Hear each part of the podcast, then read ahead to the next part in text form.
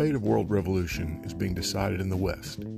The way leads over the corpse of Poland to a universal conflagration onto Vilno, Minsk, and Warsaw. Forward. Soviet General Mikhail Tukhachevsky, 1920.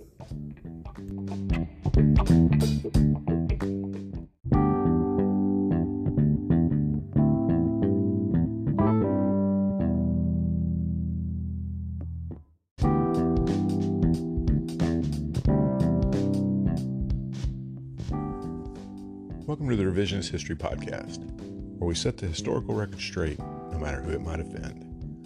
I'm Paul, and today we're not looking at historical revisionism as much as we're looking at someone who failed to learn from history, which, in a lot of ways, is just as bad.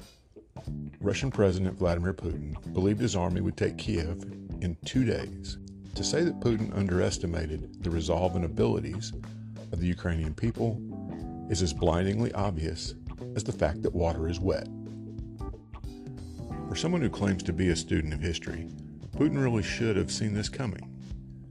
With the exception of World War II, in which they had the Americans and British as allies, Russia's military track record over the past 100 years or so has been spotty to say the least. They did put down popular uprisings in Budapest in 1956 and Prague in 1968 using tanks against lightly armed citizens, and subdued Chechnya in 2000 by basically leveling the entire country. But their success against other supposedly weaker foes has been virtually non existent. Today, I want to look at five times that Russia brazenly went to war against a much smaller nation with the expectation of a quick victory, only to face a far different outcome than they could have ever imagined. Japan, 1904 to 1905. Now, it's generally agreed that Tsar Nicholas II was not only Russia's last Tsar, but also its most incompetent. Ten years before he led the country into the catastrophe that was World War I, Nicholas decided to flex Russia's muscles by beating up on their smaller neighbor on the Pacific coast, Japan, with the official reason being a dispute over who would control Manchuria and Korea.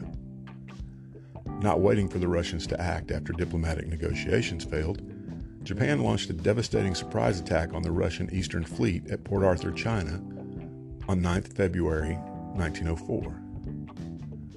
Nicholas then sent the Russian Baltic Fleet halfway around the world to fight the Japanese. The Russian fleet was almost completely destroyed by the combined Japanese fleet at the Battle of Tsushima in May of 1905.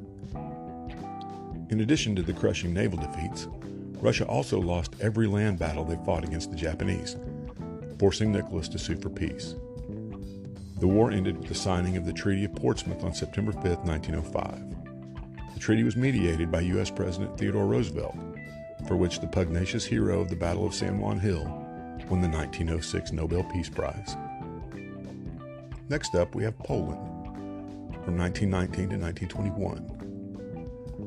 Following the Russian Revolution of 1917 and the end of World War I, Soviet leader Vladimir Lenin thought invading Poland was a great idea. He hoped that expanding the Soviet Union to the border of Germany would enable him to better coordinate with the socialist movement in Germany and ultimately spread the communist revolution across Western Europe. Leon Trotsky, who was in charge of the Red Army, wasn't so sure it was a great idea. In the end, Trotsky was right. When the war began, the two nations were fairly evenly matched, with roughly 50,000 Polish and around 80,000 Soviet troops involved. By 1920, Polish troop strength stood at around 800,000, with the Soviets at 1 million. Throughout 1919, most battles ended either in stalemates or Polish victories. The tide turned in the Russians' favor by, the mid, by mid 1920, and Poland was on the verge of defeat before they miraculously and decisively defeated the Russians at the Battle of Warsaw in August of 1920.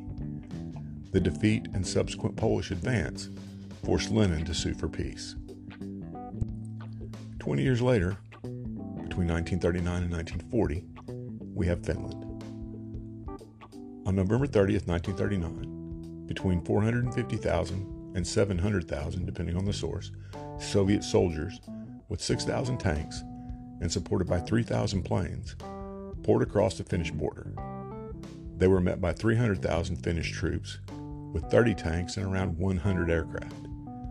The Finns withstood the Soviet numerical superiority in the first months of the war by using highly mobile ski troops wearing winter camouflage against Soviet troops dressed in dark uniforms that stood out in the snow.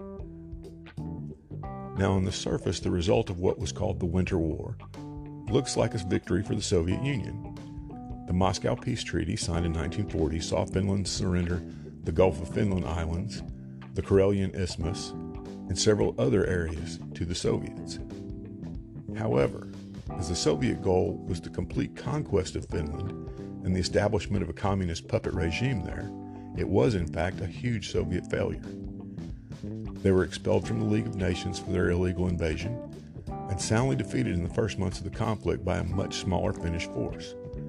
The Finns suffered nearly 26,000 soldiers killed, while the Soviets lost just under 127,000, or nearly five times as many.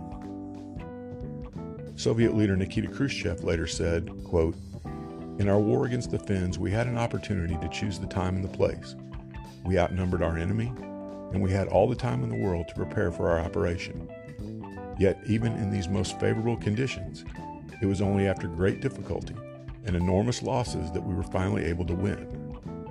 All of us, and Stalin first and foremost, sensed in our victory a defeat by the Finns. End quote. Next up, we have Afghanistan, 1979 to 1989. Alexander the Great conquered Afghanistan in 330 BC. Mahmud of Ghazni did it in the 11th century, and Genghis Khan in the 13th century. But since then, foreign powers have found it a fool's errand trying to hold on to the country. The most recent example is the two decade American involvement, and the British learned their lesson the hard way in the 19th century. In between, it was the Soviets who met a long, brutal defeat at the hands of the Afghans. When the Soviet Union invaded Afghanistan in 1979 to prop up the communist government there, they surely expected quick victory against the anti communist Muslim insurgency. Ten years later, after 15,000 Soviet soldiers had been killed and another 35,000 wounded, they admitted defeat and withdrew from the country. Finally, we have Ukraine. I don't have to say much about this conflict as it continues to play out on our television screens every day. In the first days of the war, it seemed likely that Putin would achieve his goal of conquering the country and toppling the Zelensky government. Yet the Ukrainians held firm in the face of impossible odds, helped tremendously by Western military and other aid. They've continued to hold firm, despite continual Russian attacks on civilian targets, and have pushed the Russians back in several occupied areas of the country. Only time will tell if Ukraine will triumph over the Russian invaders.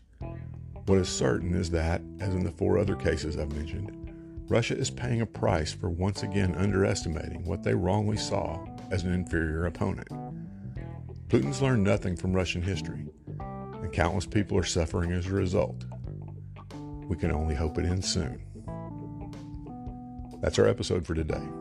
We'll see you next time.